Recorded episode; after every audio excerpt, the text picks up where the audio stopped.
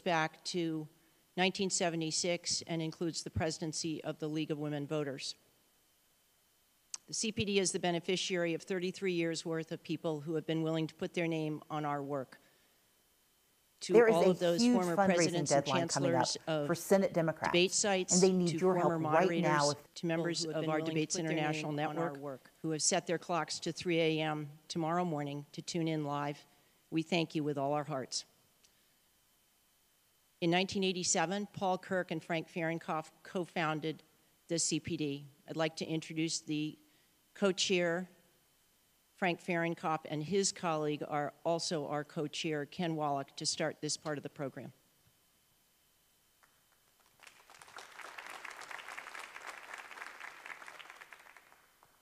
Thank you, Janet, and thank you, ladies and gentlemen, and welcome to the Health Education Campus, Case Western Reserve, and the Cleveland Clinic. And if you have not had the opportunity yet to go around and see this fantastic facility, you really should.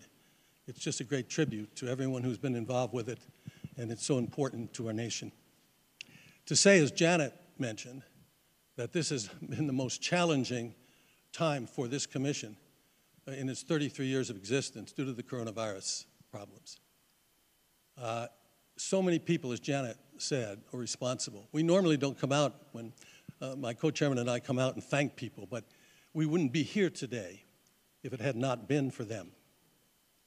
As we serve as both the sponsor and the producers of the debates, we have a crew of 65 people, most of which have been with us for years. Some of them go back to the first debates in 1988.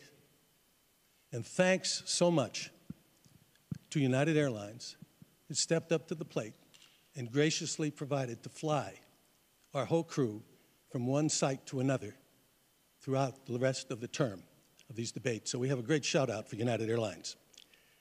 Anheuser-Busch has been with us for 28 years, as has the firm of Crowell and Moring in Washington, D.C. Also, special thanks to some people in the network business, in the journalism business, Pentagram, CBS News Radio, and Intercom Communications. In the hotel behind us, the Intercontinental, there's a tremendously large room, which is called the Media Filing Center. There's only, I guess, is about 700 people in there today. We usually have three to 5,000 people in the Media Filing Center. And so with uh, the cut down that we've had to, and you can look around this audience, we normally have 900 people in the audience. You people are very fortunate to have the opportunity to be, to be here tonight. But the National Press Club in Washington, D.C. tonight is hosting a media filing center for those journalists in Washington who couldn't be here tonight. And so we're very, very thankful for that. Many of you, I see faces here I've known and been in the audience before. There will be, in the estimate of most experts, close to 120 million people watching this debate this evening. It'll be on their TV sets, it'll be on their computers, it'll be on their iPads, it'll be on their iPhones, it'll be listening on the radio. And those 120 million, or however it works out to be, deserve to be able to listen and observe on this stage tonight. These two men put forth the reasons why they should be elected president of the United States. And that's why it's been our history in the general election debates that we urge our audiences not to clap, not to yell, to sit silently and not interfere with these people who are trying to ascertain uh, who they're going to vote for. Now, exactly at 9 o'clock, you're going to hear a lot of noise behind you. If you turn around now, you can take a quick look. At, there's three on this side and three on this side, and these are the major nets. And at 9 sharp, you're going to hear them all go on air. And so it makes a little noise, so don't be afraid by it. And I must, at the end, really thank the people that you saw on your way here tonight and you see around here the United States Secret Service, the Federal Bureau of Investigation, Department of Homeland Security, and Clemson University Media Forensic Hub that is working with us and monitoring the, the web and social media. So there's so many people to thank, and these men and women, and the police department that you saw outside, the local police department, who work so hard to keep us all safe and to keep our nation safe. So thanks. Now I'd like to introduce my, the newest member of the leadership team, uh, Ken Wollack, who for 25 years ran the National Democratic Institute of International Affairs, NDI, and we're really excited to have him join us as a co-chair. I join Frank, uh, Janet, and fellow board members, including Yvonne Howe and Jane Harman, who are with us tonight, in welcoming you to the 23rd presidential debate sponsored and organized by the Commission on Presidential Debates. As Frank said, I am the Commission's newest co-chair, and as the new kid on the block, I am proud to work alongside those who have been engaged in this initiative for the past 33 years. These debates have now become an integral part of our political process, a view shared by the most important judge, the American electorate. But as significant as debates have become here, they can be even more consequential overseas, where the Commission, in partnership with the National Democratic Institute, has helped organize more than 400 debates in 45 nations. In post-conflict countries and in new and emerging democracies, debates have helped level the playing field in places where only one party has ruled. They have forced discussion on policy issues, not personalities, and yes, they have promoted comity among political competitors, and that's comity with a T. And this effort has spawned the establishment of a global support network of similar debate organizations from nearly 40 countries, dubbed Debates International. Now I would call your attention to the Commission-sponsored Debate Watch 2020 and the participation by watch groups in all 50 states. From a hair salon owner in Cleveland Heights hosting 10 employees to the Atlantic Council hosting a global audience for more than 80,000.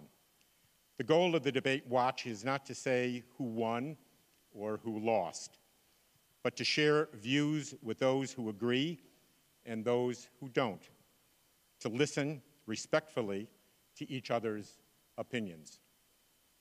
We are pleased that the Commission's longest-standing supporters, Judy and Peter Kovler, are in the audience tonight. For for 32 years, the Judy and Peter Blum Kovler Foundation has given its trust to the nonpartisan mission of the Commission. We are deeply grateful for their belief in our work and their extraordinary contribution to the 2020 debates.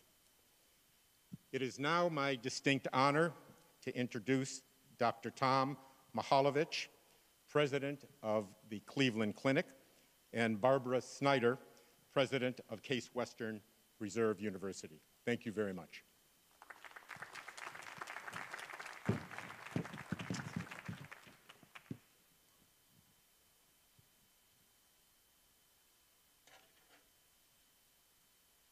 Good evening. On behalf of Cleveland Clinic, it is my pleasure to welcome you to the city of Cleveland. Tonight, you join us in the beautiful Samson Pavilion of the Health Education Campus at Cleveland Clinic. We share this uh, campus with our partners from Case Western Reserve University.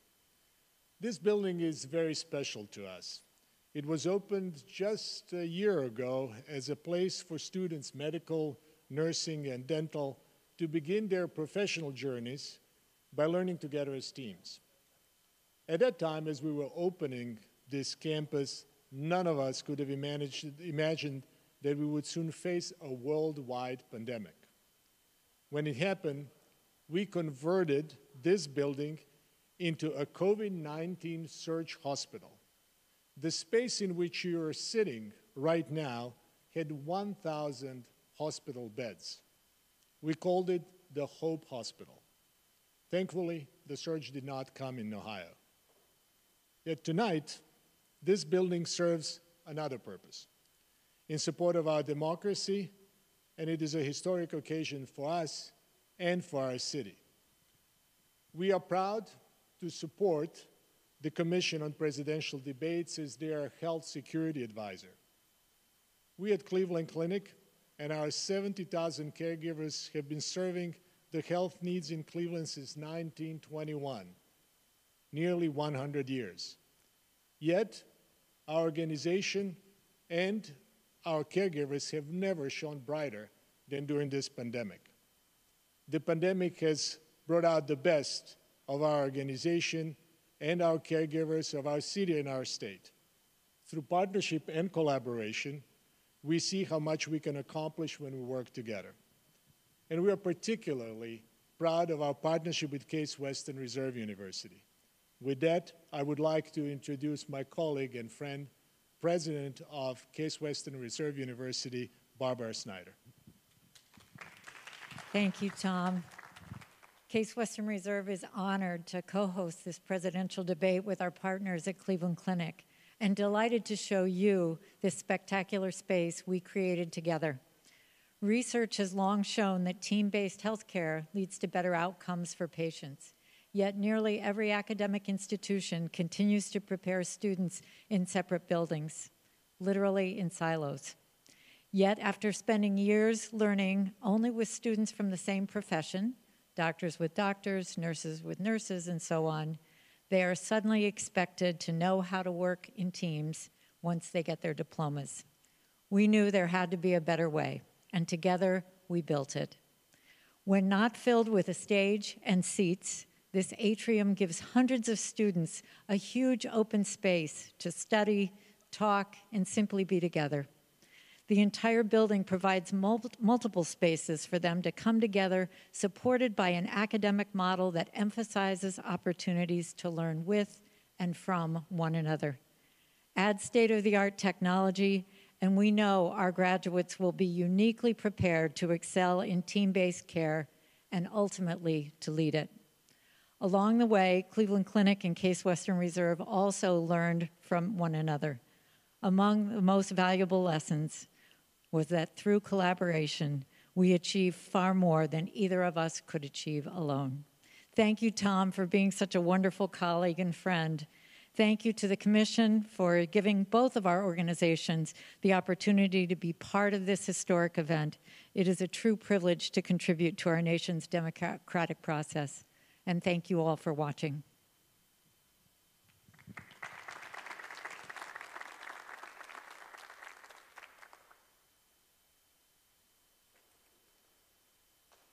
Thank you, Tom and Barbara, very much. Um, most valuable player uh, award for this evening goes to Toby Cosgrove. Thank you. One housekeeping bit for the audience. Uh, as soon as this debate is over, if you please remain seated, you will be shown which way to exit. Uh, and please stay where you are until that happens. I would like to now introduce Chris Wallace, the moderator of this evening's debate.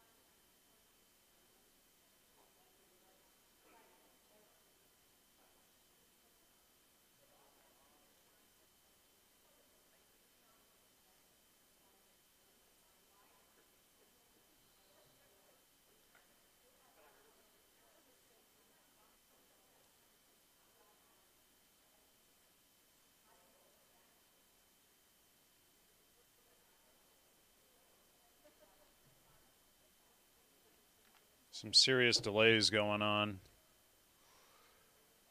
I think the internet's overwhelmed right now. Hopefully, you guys hear me now. What's up, Snatches? Hey, everybody.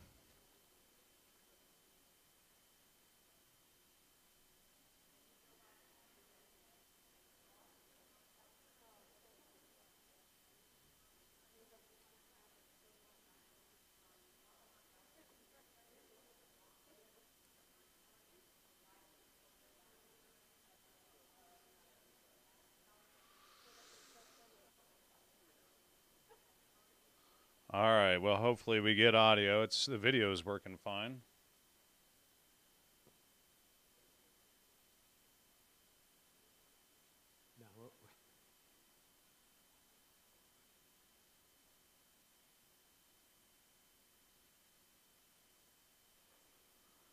Looks like nobody's saying anything. I can't uh, even hear the audience right now. I could hear them clapping a second ago.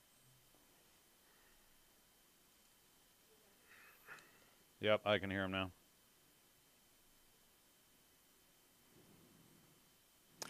Good evening from the Health Education campus of Case Western Reserve University and the Cleveland Clinic.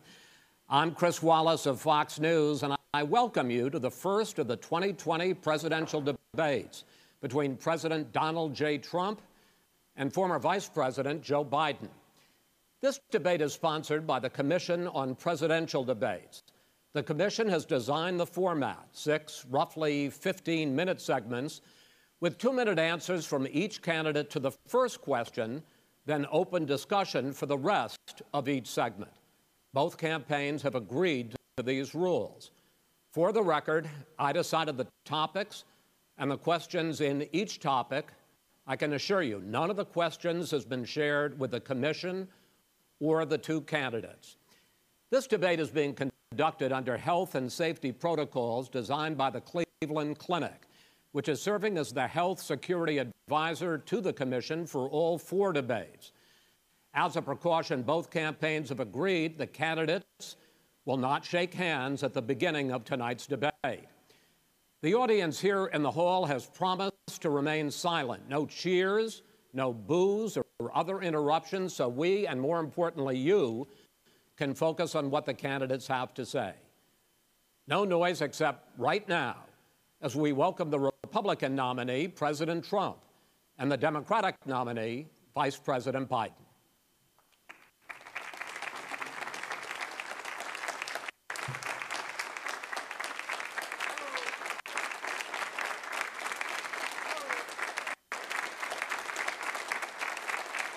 How you doing, man? How are you? I'm well.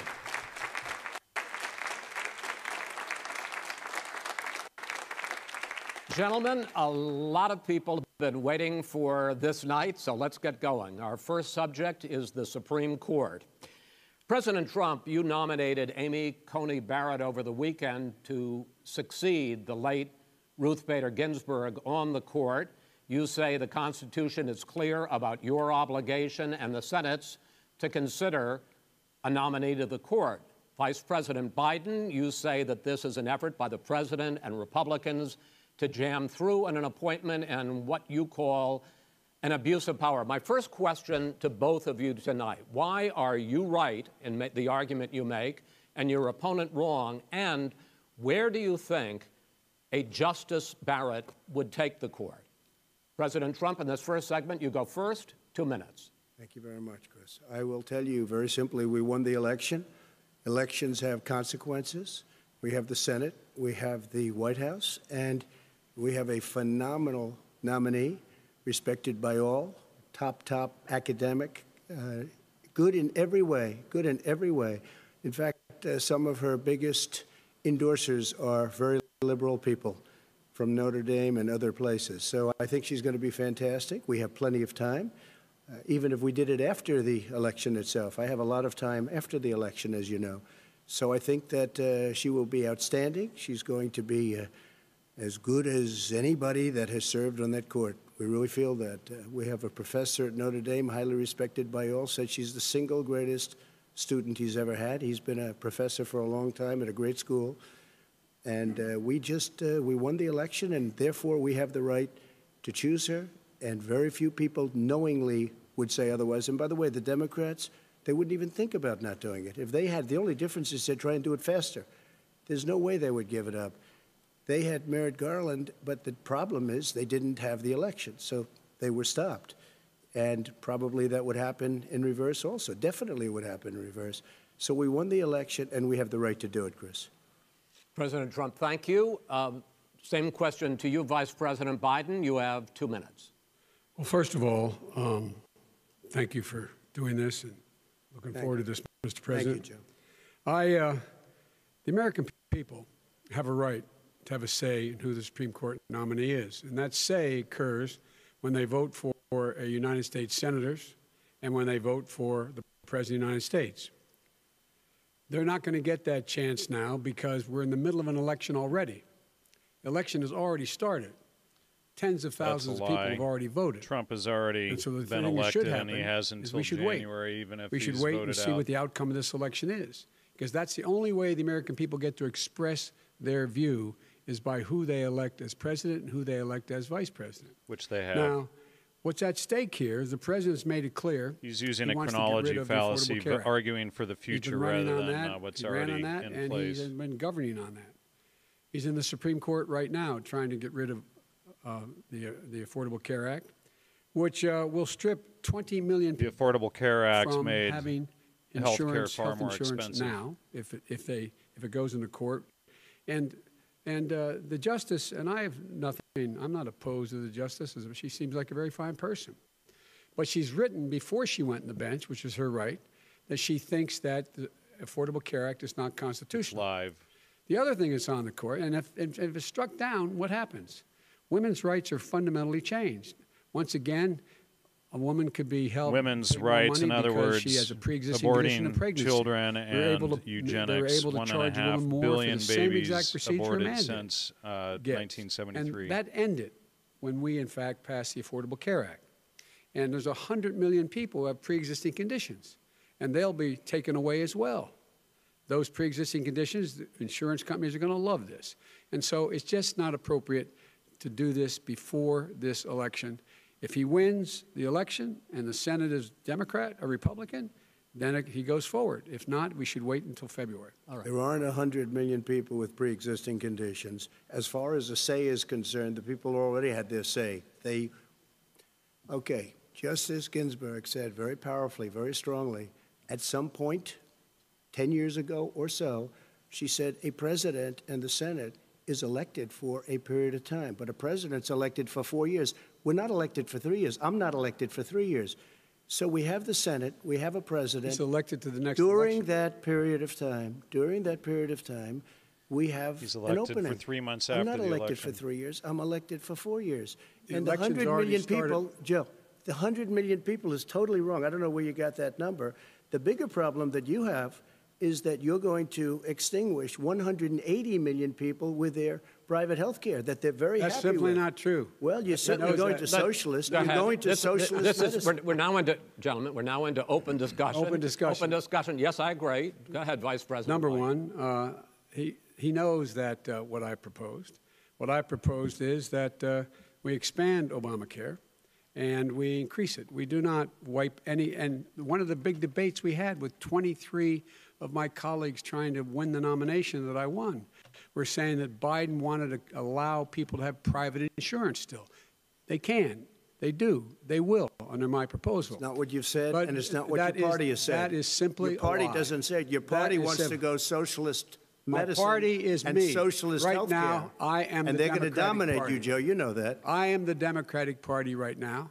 The platform of the Not Democratic Party Harris. is what I, in fact, approved of. What I approved of. Now, here's the deal.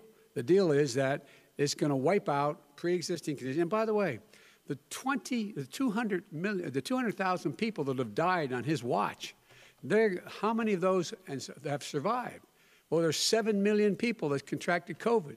What does it mean for them going forward if you strike down the Affordable Care Act. and Joe, you've had 308,000 military people dying because you couldn't provide them proper health care in the military. So don't tell me about that. I'm happy to talk about that. And if you were here, you, it wouldn't be deal. 200, it would be 2 million people because you were very late on the draw. You Late didn't want the me to ban China, which was heavily infected. You didn't want me to ban All right, we're, uh, gentlemen, Europe, we're, we- which no, was heavily Mr. inf- President, You would have Mr. been much later, Joe. Mr. President, much later. Mr. President, You're talking about 2 million people. You're not gonna be able President, as shut a up. moderator, we are going to talk about COVID in the next segment, but But go ahead. Let me finish. The point is that the president also is opposed to Roe v. Wade.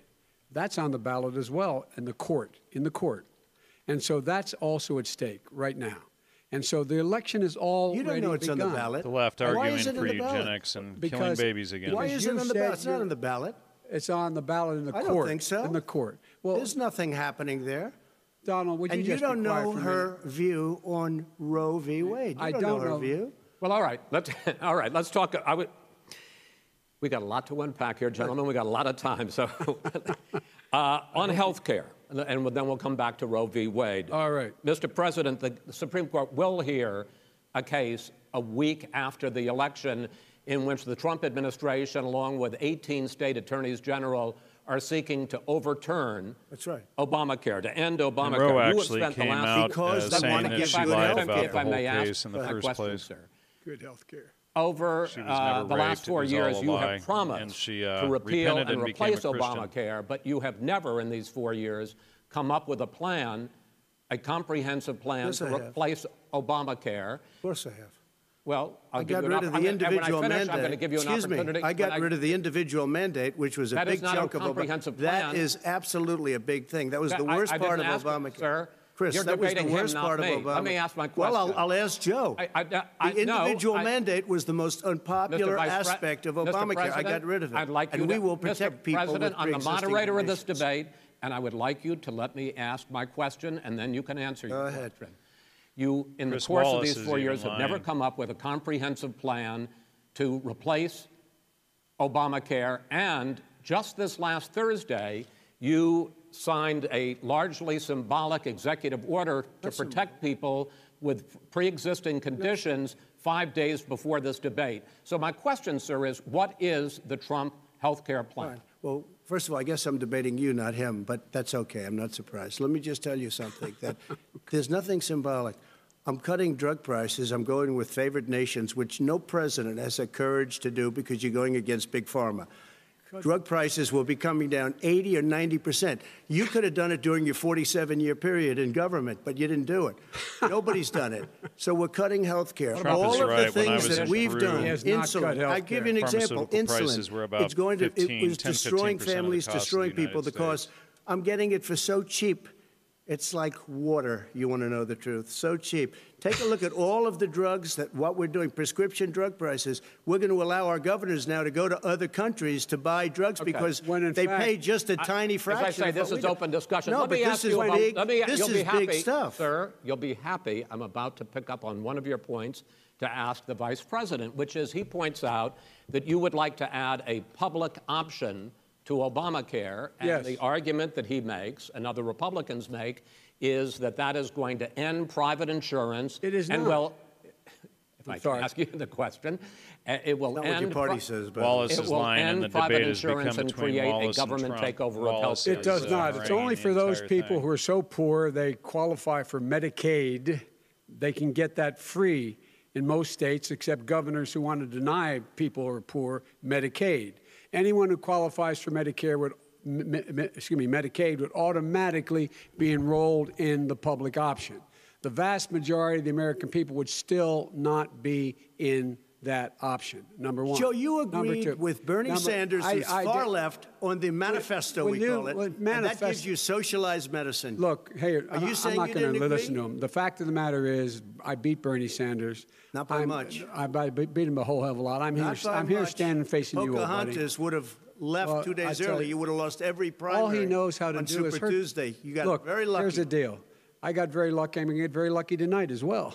And tonight I'm going to make what? sure because here's the deal. Here's the deal.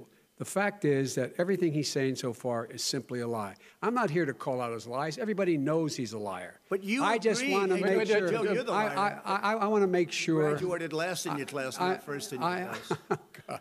I want to make Mr. sure. President, can you let him finish, sir? No, he doesn't know how to do that. He has, You'd be you know, surprised. you, you President surprised. Trump is right. guy, the Biden wrong lied night at the about wrong being time. uh, Listen, first you in his agreed with class Here's the deal. Sanders said last. the whole idea- Let- let him- There is no manifesto, number Please one. let him speak, Mr. President. Number President. two. You just lost the left. Number two. I, I, You just lost the left. You agreed with Bernie Sanders on a plan How- uh, folks- that's absolutely folks, agreed do you have to, any that idea plan, what this clown's socialized, doing? They call it Mr. Medicare. do you have any President. socialized medicine. Mr. Well, I President. tell you what, he is not for any help for people needing health care because his Bernie? because he in fact already has cost Yeah, that's why he people their helped health all of care the, uh, that they had veterans, et from employers cetera, with the because VA, of his recession. he's against Number one. anyone. Number Oh, oh, two, yeah, yeah. there are 20 million people getting health care through Obamacare now that he wants to take it away. He won't ever look you in the eye and say that's what he wants to do. Take it away. No, I want to give Number them better health care at a much lower price but- because and by the way, he Obamacare doesn't is know no how. good. He doesn't know how I've to do already that. fixed it. He has never I've offered already a fixed plan. it to an extent. He has never Obamacare, done a as you might thing. know, but probably don't. Gen- Obamacare Gentlemen, you is realize no if you're good, both Joe. speaking at the It's same good, time, and it's too let, expensive. let, let the president go ahead, sir. Trump is right. Obamacare is no Obamacare good. was way we too made it better, and I had a choice to make very early on. We took away the individual mandate. We guarantee pre-existing conditions, but took away the individual mandate. Listen, this is the way it is, and that destroyed. That they shouldn't even call it Obamacare. Then I had a choice to make. Do I let my people run it really uh, well, Any facts? or badly. If I run it badly, they'll probably blame him, but they'll blame me. But more importantly, I want to help people. Okay? I said you got to run it so well. That's what and I just for. had a meeting with them. They said the problem is no matter how well you run Obamacare, it's a disaster. It's too expensive. I got you. Premiums are too it. high, and it doesn't work. so what we said. we I- do no, want to no, get no. rid of it. I, we, it's Chris, we want to get rid of it. I understand it, sir, but I have to, I have to give better. you roughly equal time. Good. Please let the vice president talk. Good. He has no plan for health care. Of course we do. Sends, Please. he sends out wishful thinking. He has executive orders that have no power. He hasn't lowered drug costs for anybody. He's been promising a health care plan since he got elected. He has none, like almost everything else he talks about. He does not have a plan. He doesn't have a plan. And the fact is, this man doesn't know what he's talking about. All right. He's I have, one. I have one final question for you, Sure. uh, Mr. Vice President. If Senate Republicans, we were talking originally about the Supreme Court here, if Senate Republicans go ahead and confirm Justice Barrett, uh, there has been talk about ending the filibuster or even packing the court, adding to the nine justices there. You call this a distraction by the president, but in fact, it wasn't brought up by the president. It was brought up by some of your Democratic colleagues in, Well, the, saying- in the Congress. So my question to you is, you have refused in the past to talk about it. Are you willing to tell the American people tonight whether or not you will support either ending the filibuster or packing the court? Whatever position I take on that, that'll become the issue. The issue is the American people should speak. You should go out and vote. You're in voting now. Vote and let your senators know how you strongly you feel. court? Let vote now. gonna pack the Make court? sure you, in fact, let people know He you're a senator.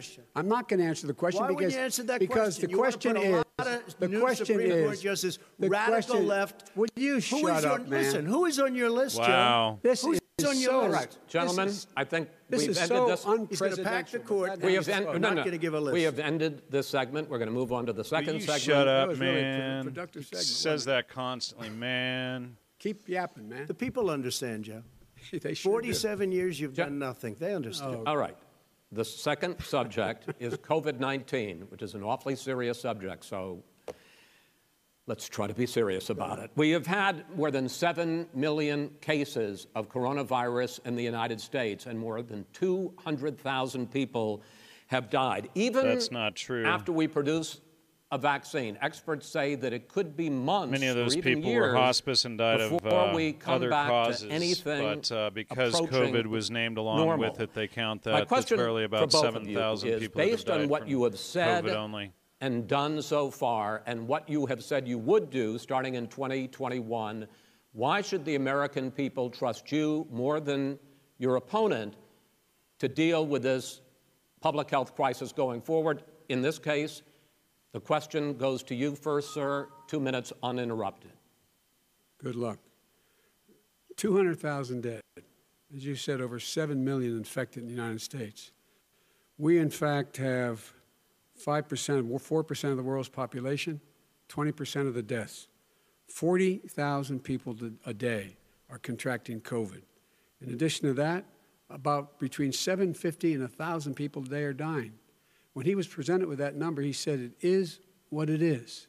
Well, it is what it is because you are who you are. That's why it is. The president has no plan. He hasn't laid out anything. He knew all the way back in February how serious this crisis was. Is He knew it confused was a as mortality disease. rate on purpose. What did he do? He's on tape as acknowledging he knew it.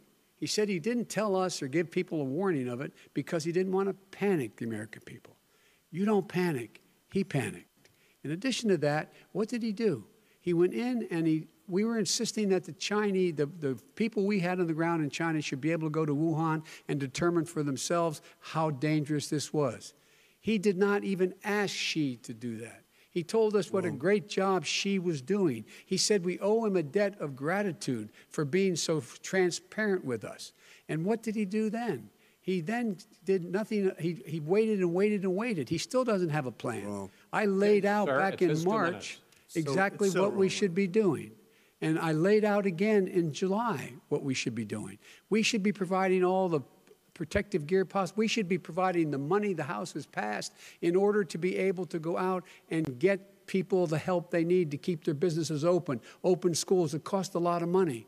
You should get out of your bunker and get out of the sand trap and get in in your golf course and go in the Oval Office and bring together the Democrats and Republicans and fund what needs to be done now to save lives. So if Wait, we would have listened Wait, to you, you have two minutes, sir.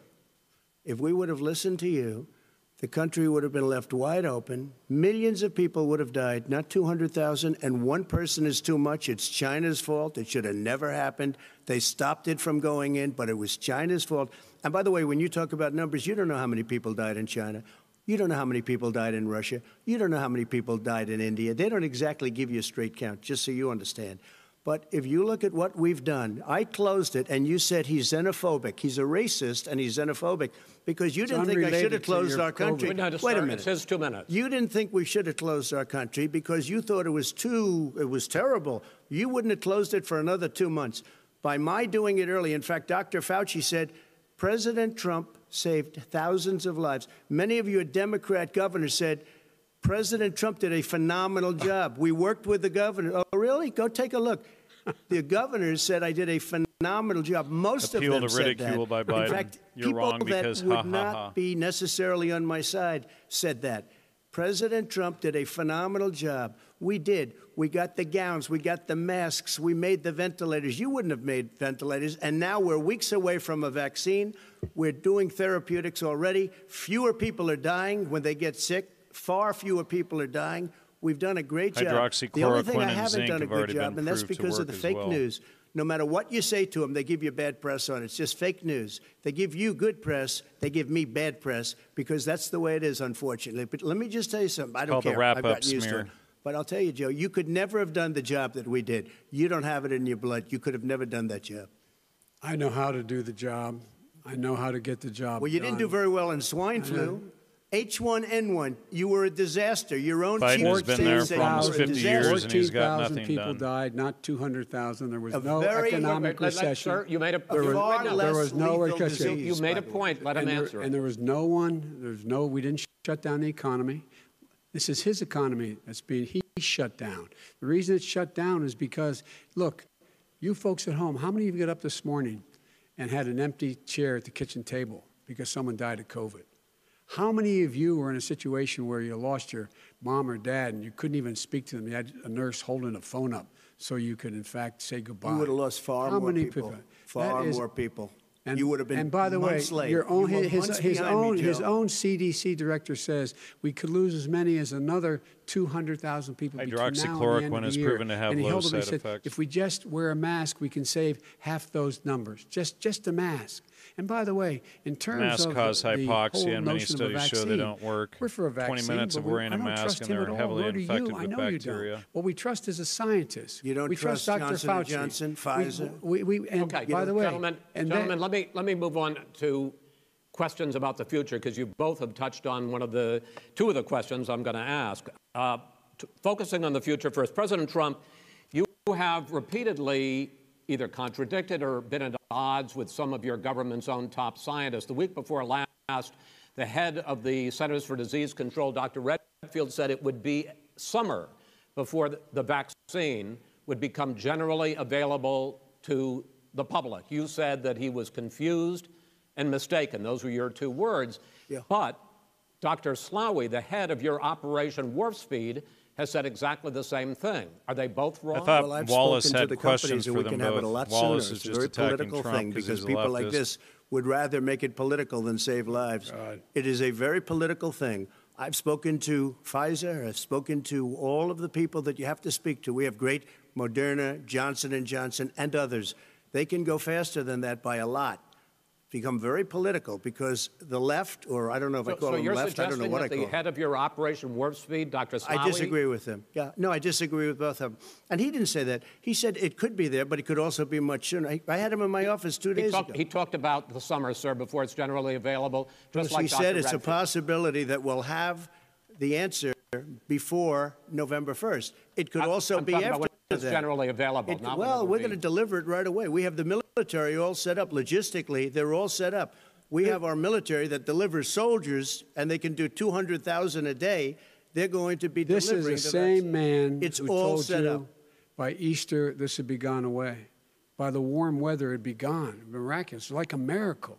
And by the way, maybe you could inject some bleach in your arm, and that would take care of it. This is the That same was man. said That's sarcastic. That was, you know, ridicule that- I- I always said taking out sarcastic. so here's the deal. a uh, straw this man is talking about a vaccine.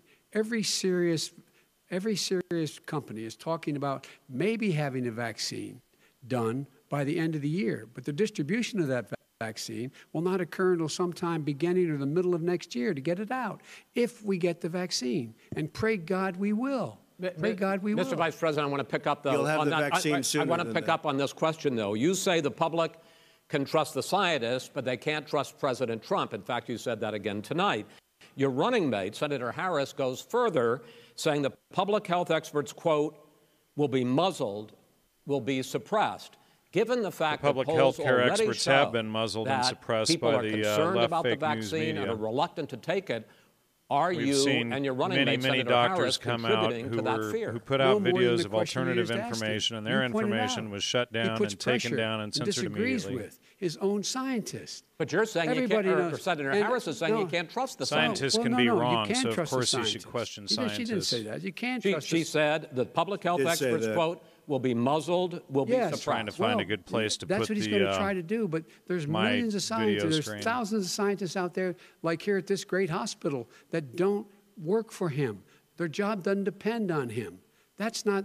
They're the people. They're, and by I the way, spoke to the in fact, scientists that are in charge. By the way, they will Obama, have the or, uh, vaccine very Biden soon. is uh, But- bringing but up do you believe for a moment what he's telling you in light of all the lies he's told you about the whole issue relating to COVID. He still hasn't even acknowledged that he knew this was happening, knew how dangerous it was going to be back in February, and he didn't even tell you. He's on record as saying it. He panicked or he just looked at the stock market. One of the Yeah, two. he actually, uh, shut down A the lot country people within a couple weeks after and that. a lot more are going to die unless he gets a lot smarter, a lot quicker. So- Mr. President? Did you use the word smart? Uh, so you said you went to Delaware State, but you forgot the name of your college. You didn't go to Delaware State. You graduated either the lowest or almost the lowest in your class. Don't ever use the word smart with me. Don't ever use that Ooh. word. Oh, give me a break. Because you know what? Uh, There's nothing smart about you, Joe. 47 years you've done Well, nothing. let's have this debate. And if We'll you would have had, let me just tell you something, Joe. No, if you would have had the charge of what I was Not put only through, that, I had to but the the greatest economy in the history of our country. of Trump, and by the way, now it's being built totally again. See, and it's We're going to going get up to the economy in the next segment, sir. Okay. It's going up fast. Okay. forward to I- When it comes to how the virus has been handled so far, the two of you have taken very different approaches, and this is going to affect how the virus is handled going forward by whichever of you ends up becoming the next president. I want to quickly go through several of those. Reopenings. Vice President Biden, you have been much more reluctant than President Trump about reopening the economy and schools. Why, sir? Because he doesn't have a plan. If I were running, I'd know how, what the plan is. You've got to provide these businesses the ability to have the money to be able to reopen with the PPE as well as with the sanitation they need. You have to provide Tell that them to Nancy. Pelosi. That- well, he's just shush for a minute. Tell it to The- Nancy the- Pelosi and, Schumer, by the Brian way, Chuck. Nancy Pelosi and Schumer, they have a plan. He won't even meet with them. The Republicans won't meet with him in the Senate, and he and he sits he sits on his golf This is course. probably and- the most I mean, literally, think about it. You probably debate play more than I do. Joe. And Wallace oh, is What about this question of terrific job. reopenings and the fact Well, he wants to shut down this country, Oh. and I want to keep it open. And we You did a he great thing just by admitted shutting he it shut down. it down. Wait a minute, let Joe. him Let me shut sir. you down for a second, Joe, just for one second. We want to. He wants to shut down the country. We just went through it. We had to because we didn't know anything about the disease. Now we found that elderly people with heart problems and uh, diabetes and different problems are very, very vulnerable. We learned a lot. Young children aren't. Uh, even younger people aren't. We've learned a lot. But he wants to shut it down. More people will be hurt by continuing. If you look at Pennsylvania, if you look at certain states that have been shut down, they have Democrat governors all. One of the reasons they're shut down is because they want to keep it shut down until after the election All on right, I wanna- November I want to 3rd. move on to another Because subject. it's a I want to move on to another subject. Not only that, those, I- I but those states, I those wanna roof. move states are not subject. doing well that are shut down Which is right gotta respond to Uh, that. To President Trump, you have country. begun to increasingly question the effectiveness of masks as a disease preventer. And in fact, recently you have cited the, the issue of, of waiters touching their masks and touching plates. There's at least Are you eight studies that questioning show the that I think masks aren't masks are effective okay. unless You you're have to around understand if somebody you look. with I mean, I COVID have a for mask 20 right minutes or here. I more. put a mask on, uh, you know, when I think I need it. Tonight, as an example, everybody's had a test, and you've had social distancing and all of the things that you have to. But I Just wear like your masks rallies. when needed. When needed, I wear masks. Okay, let me ask. I don't have. I don't wear masks like him. Every time you see him, he's got a mask. He could be speaking 200 feet away from it. He shows up with the biggest mask I've ever seen. I will Vice, say. Vice, I will say Vice. President Biden, go ahead, sir. Look, the way to open businesses is give them the wherewithal to be able to open. We provided money. The Congress. But I was asking you, sir, about masks. Well, masks masks make a big difference. His own head of the CDC said if we just wore masks between now, if there, everybody wore masks and Fauci social has come distance out between now saying and that January, everybody should not we'd be probably save wearing up to masks and 100,000 masks are a symbol of good lives. behavior. It matters. And they've also It said the matters. opposite. They've And also said the no, opposite. no serious person said the opposite. They've no also said- well, look at, serious. all look right, I at Dr. you- Fauci. Dr. Fauci said the He opposite. did I, not I say want to the ask you, we opposite. got He a little very bit more than a minute left in this masks segment. are not good. Then he changed his mind. He said masks are good. I, I am wanna okay ask, with masks. I I'm want to not ask you both masks. about one last subject because your different approaches has even affected the way that you have campaigned. Uh, President Trump, you're holding large rallies with crowds packed together, thousands of people. outside. Outside, yes, sir, agreed. Uh, Vice President Biden, you are holding much smaller uh, events with Because nobody will show up. people with. It's true. Nobody shows up to his rallies. All right. In any case, why you holding the big rallies? Why you not? You goes first, sir. Because people want to hear what I have to say. I mean, But are you not worried a great about job spreading as a disease? president, and I'll have 25, 35,000 people show up at airports. We use airports. Are you not worried about the have a disease lot of issue, people. sir? Well, so far we have had no problem whatsoever. It's outside. That's a big difference, according to Meanwhile, the left has experts. riots and protests. we do them protests all outside. over the we have place, but they're worried tremendous about Trump crowds, as you see. I mean, every and, and literally on 24 hours' notice. And Joe does the circles and has three people someplace. Okay. Uh, by the way, did This- you, did, this- you- did you see the, one of the last big rallies he had? And a reporter came up to him to ask him a question. He said, No, no, no, stand back. Put on your mask. Put on a mask. Have you been tested? I'm way, I'm way did. far away from those other people. That's what he said. I can't, I, I'm going to be okay. He's not worried about you. He's not worried about the people out there breathing in one another. We've had no negative cheek to effect. jowl. No, negative effect. We've Come had on. no negative effect, and we've Well- had 35, 40,000 All right. Do people you want at to any of these rallies. just Yes. quickly finish up because I want to move on to our next. Yes, I would. He's been totally irresponsible the way in which he has handled the, the social distancing and people wearing masks, basically encouraged them not to. All right. Ben, he's a fool on this. If you could get the crowds, you would have done the same thing. But you can't. Nobody cares. Gentlemen, can we move on Nobody to the eco- cares. gentlemen? Can we move on to the economy? Yes. The economy is, I think it's fair to say, recovering faster than expected from the shutdown. Much This- faster. In the second quarter, the unemployment rate fell to 8.4 percent last month. The Federal Reserve says the hit to, to growth, which is going to be there, is not going to be nearly as big as they had expected. President Trump, you say we are in a V-shaped recovery. Uh, Vice President Biden, you say it's more of a K shape. What difference does that mean to the American people in terms of the economy? President Trump, in this segment, you go first. So we built the greatest economy in history. We closed it down because of the China plague. When the plague came in, we closed it down, which was very hard psychologically to do. He didn't think we should close it down, and he was wrong. And again, 2 million people would be dead now instead of still 204,000 people is too much. One person is too much. Should have never happened from China. But what happened is we closed it down, and now we're reopening, and we're doing record business. We had 10.4 million people in a four month period that we've put back into the workforce. That's a record the likes of which nobody's ever seen before. And he wants to close down the, he will shut it down again. He will destroy this country. You know, a lot of people between drugs and alcohol and The depression, when you start shutting it down, you take a look at what's happening in some of your Democrat run states where they have these tough shutdowns. And I'm telling you, it's because they don't want to open it. One of them came out last week, you saw that.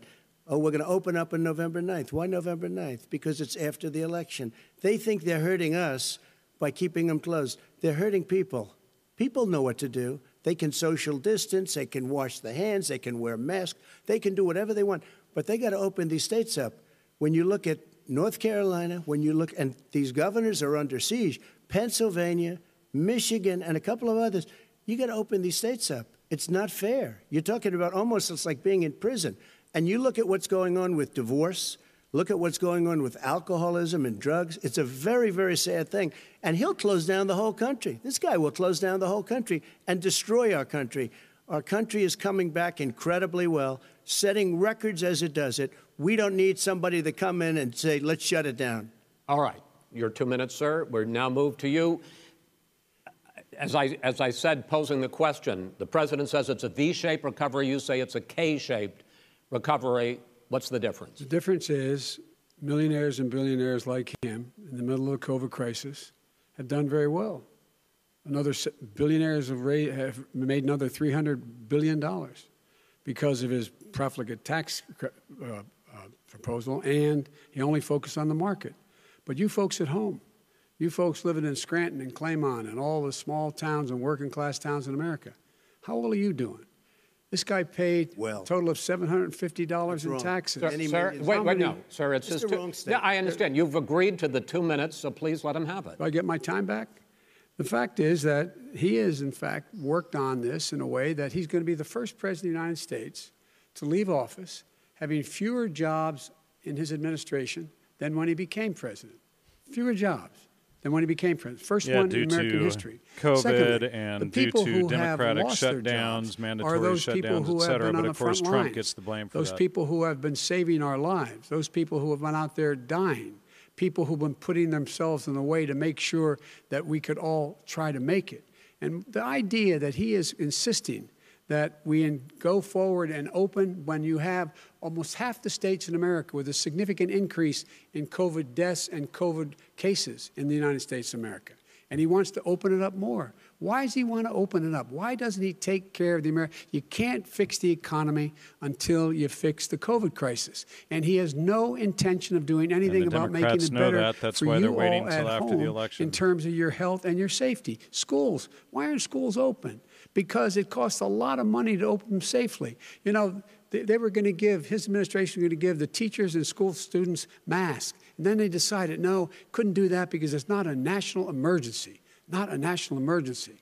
They've done nothing to help small businesses. Nothing. They're Children closing. or One people six aged 0 to 24 gone. have a He 4 in 1 million chance of dying of and take contracting care of the COVID. needs of the American people so we can less open than the safely. flu. Your time is up, Far sir. less. we are going to get to. I we're have gonna, to respond to that. Well, you both had two minutes, sir. Excuse me, he made a statement. I, so did you. People want their schools, no, people want their schools open. They don't want to be shut down. They don't want their state shut down. They want their restaurants. I look at New York, it's so sad what's happening in New York. It's almost like a ghost town, and I'm not sure it can ever recover what they've done in New York. People want their places open. They want to get back to their lives. People They'll want be to be careful, safe. but they want their schools open. People want I'm to the be one that brought back football. By the way, I brought back Big Ten football. It was me, and it- I'm very happy to do it. And All right, let's- people of let's- Ohio are very proud of me. And you know we're how going I to get back, out when we're- gentlemen. we're going to get to your economic plans going forward in a moment. But first, Mr. President, as you well know, there's a new report that in 2016, the year you were elected president, and 2017, your first year as president, that you paid $750 a year in federal income tax each of those years.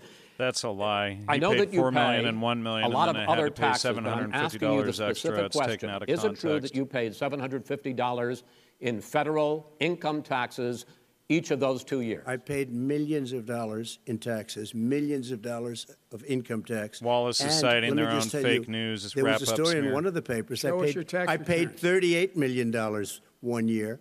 I paid $27 million Show us your tax returns. I went, uh, you'll see it as soon as it's finished. You'll see it. You know, if you want to do, go to the Board of Elections.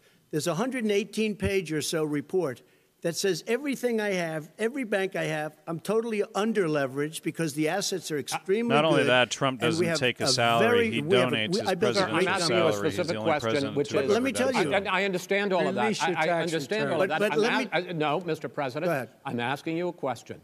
Will you tell us how much you paid in federal income taxes in 2016 and 2017? Millions of dollars. You paid millions of dollars. Millions in- of dollars. So yes. not 750. Millions of dollars, and you'll get to see it. I- and you'll get to When? see it. Wallace but let me just strap. tell you, Chris. Let me just tell you something. That it was the tax laws. I don't want to pay tax. Be- before I came here, I was a private developer. I was a private business people. Like every other private person, unless they're stupid, they go through the laws, and that's what it is. He passed a tax bill that gave us all these privileges for depreciation and for uh, tax credits. We build a building and we get tax credits, like the hotel on Pennsylvania Avenue. You get Okay. a massive, which, by the way, was given to me by the Obama administration, if you can believe that.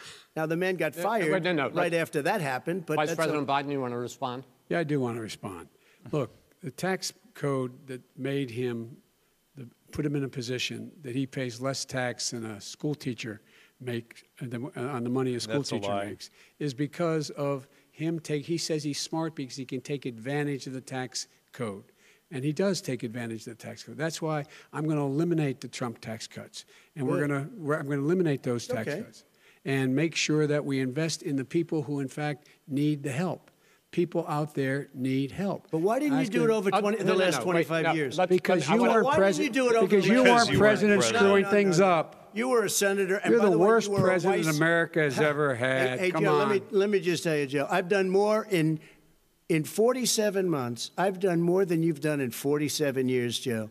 We've done things that you never even thought of doing, Okay, including gentlemen. fixing the broken military that you gave me, Let- let- including taking care of we're your talking, vets. Mr. President, we're talking about the economy. I'd like to ask you about your plans going forward because, uh, Mr. Vice President, your economic plan, if you were to be Yes, elected ma'am. president, uh, focuses a lot on big government, big taxes, big spending. I want to focus first It's on the amazing they're taxes. ignoring, uh, you Biden's propose quid more than pro quo four against the trillion Ukraine. dollars over a decade in new taxes on individuals making more than taking four millions hundred of thousand dollars dollars a year on and on directors of something he corporations. didn't even understand. President Trump says that that kind of an increase in taxes is going to hurt the economy as it's just coming out of a recession. Well, just take a look at what as the the analysis done by Wall Street firms points out that my my economic plan would create seven million more jobs than his in four years. Number one, and number two, it would create an additional one trillion dollars in economic growth because it would be about buying American. That we have to, we're going to make this federal government spend $600 billion a year on everything from ships to steel to buildings and the like. And under my proposal, we're going to make sure that every penny of that has to be made by a company but in respectfully, America. sir, I'm talking about taxes, not spending. Oh, well, uh, by the way, I'm going to eliminate a significant That number was of a the red tax. I'm going to herring make by the, Biden. the The corporate tax, 28%. It shouldn't be 21%. You have 19 And that'll companies, put millions of people out of work by federal, I increasing mean, in corporate the taxes. Fortune 500 who don't pay a single penny in tax, making billions of dollars. Why didn't you do it Billions before of when dollars. you were vice president because, with Obama? Because you, in fact, passed that.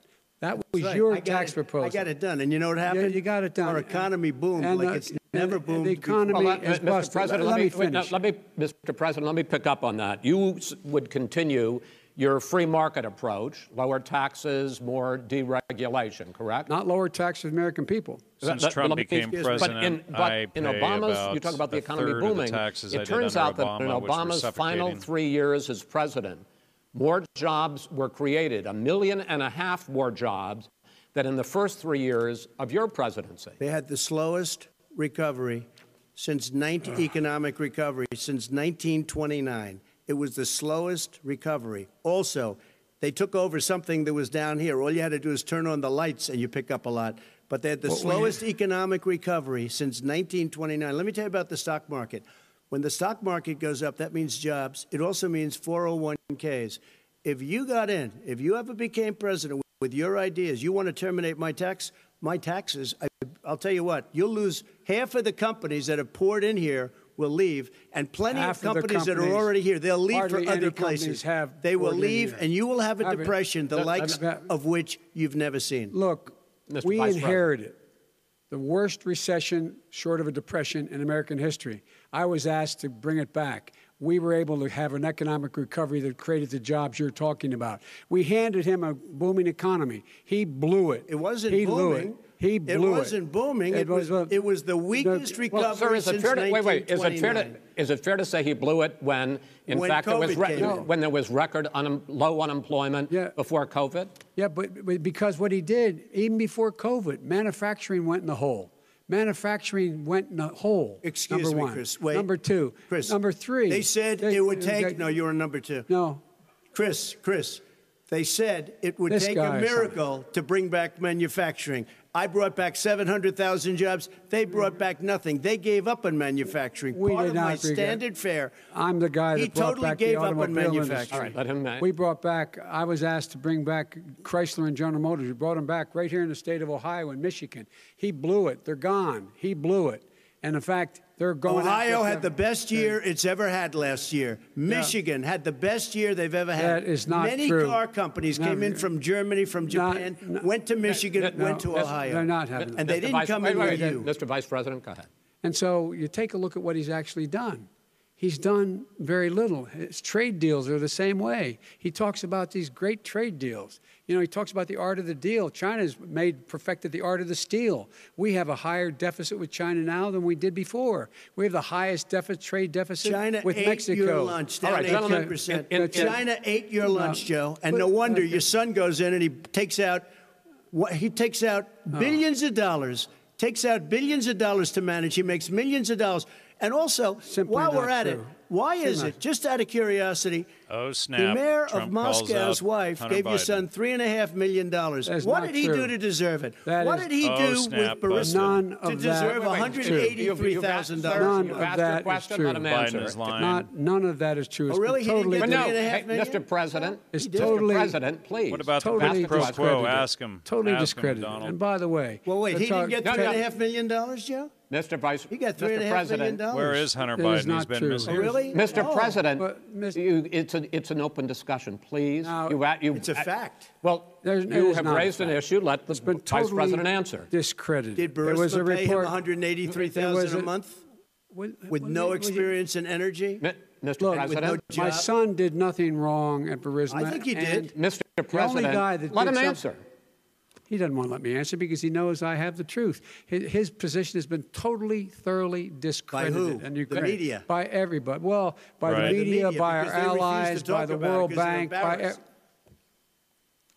by everyone has discredited. Matter of Dude, fact, matter of fact, Mr. even the President, people who testified under oath. So let me under ask you this, under- Joe. No, no, oath, go ahead, Mr. I'm Every- listening to you. people under. You got three and a half he- he million dollars from testified- Moscow. te- he testified under oath in his administration, said, "I did my job and I did it very well. Oh, I really? did it I'd like to know honorably." who they are. Every well, I'll give you the list I'll of the fire people who testified. No, no, go ahead, sir. Sure, you, they've- you've already fired most of them because they did Some a good job. some people don't do a well, good here's job. The, With you, Go ahead. You get the, fi- wait a minute. You get the final word, Mr. well, it's hard to get any word in with this clown. Excuse me, this. Hey, hey, this let me just person. tell Ad you, no, no, no, Attack. uh, Mr. President. three I- and a half Mr. million, President, Joe. That is simply. Why did he true. deserve three and a half million It from did- Moscow? Look, here's the deal. We want to talk about families and ethics. Biden I don't want to do the that. fake news of I his mean, own his son's family we could talk about all night. His family's my already. family, No, no, no, let him go. my Let- family already lost wrote. a fortune by coming down and helping us ahead. with Go ahead, government. And that's Every- such a. they're right Go here. Mr. President. Every great. single one of them lost This is not about my family or his family. It's about your family, the American collect three and a people. He doesn't. That's not true. Biden, It what about doesn't want to talk about what you need. You, the American people. It's about you.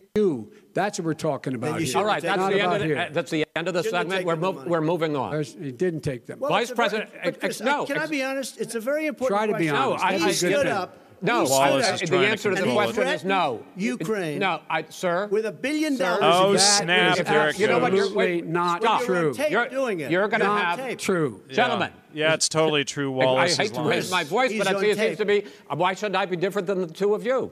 So here's the Got a deal. good point. We have Biden is trying to cover it up, or uh, six Wallace segments. is. We have ended that segment. We're going to go to the next segment. In that segment, you each are going to have two uninterrupted moments. In those two uninterrupted minutes, Mr. President, you can say anything you want. I'm going to ask a question about race, but if you want to answer about something else, go ahead. But we, we, I think that the country would be better served if we allowed both people to speak with fewer interruptions. I, I'm appealing to you, sir, to do that. Well, and him too.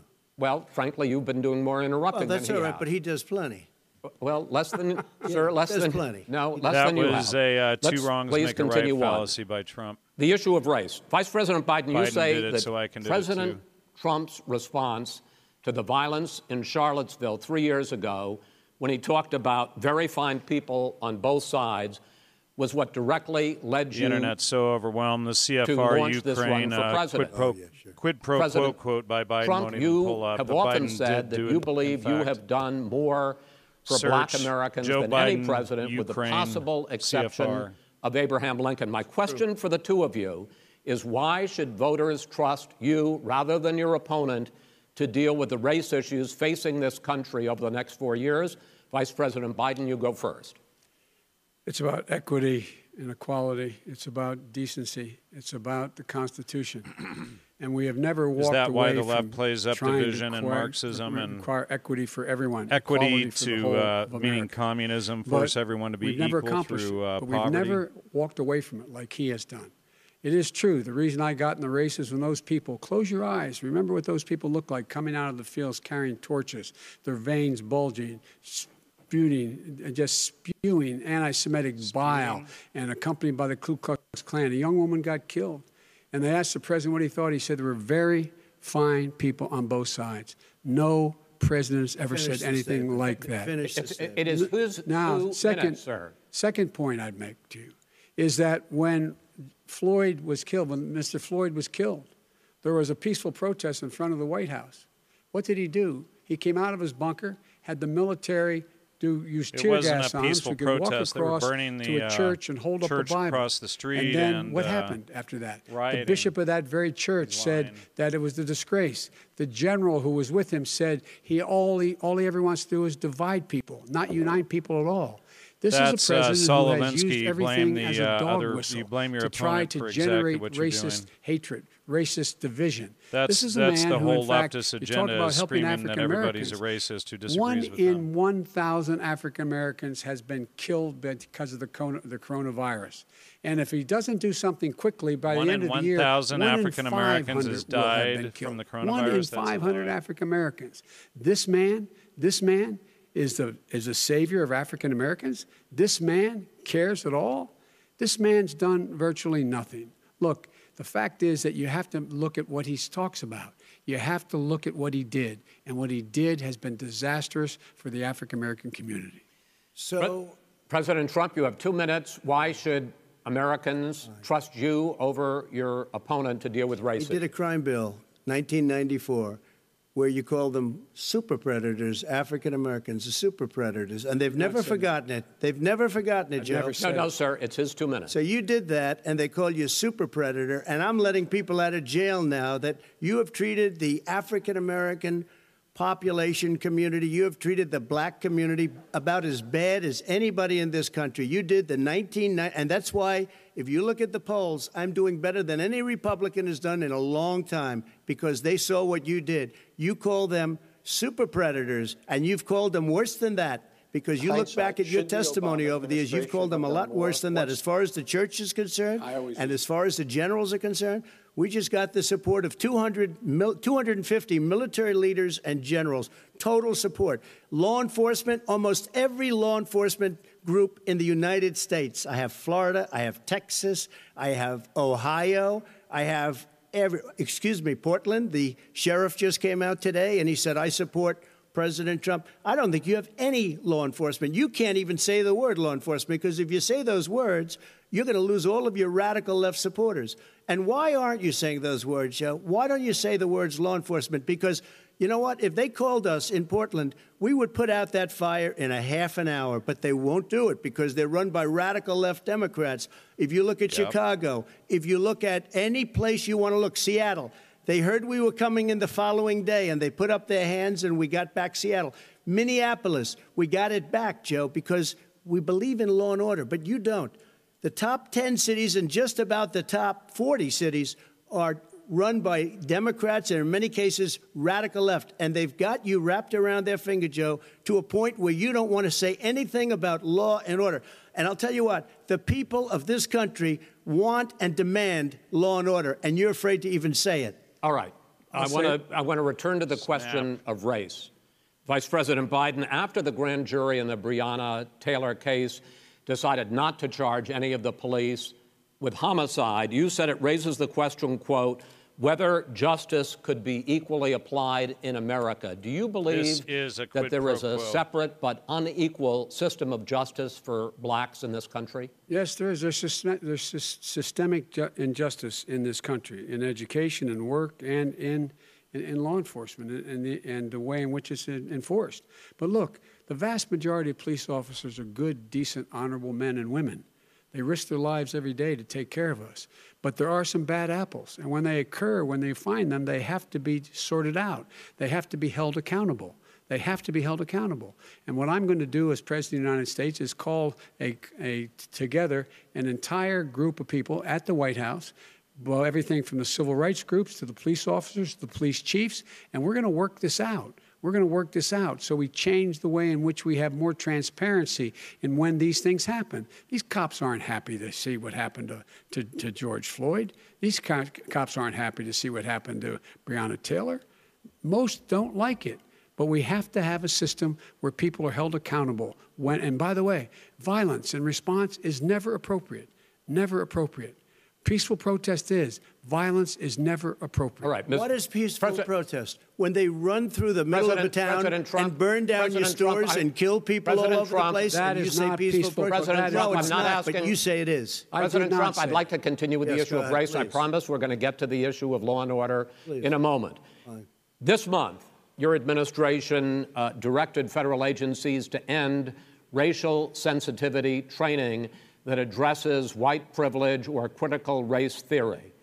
Why did you decide to do that, to end racial sensitivity training? And do you believe that there is systemic racism in this country, sir?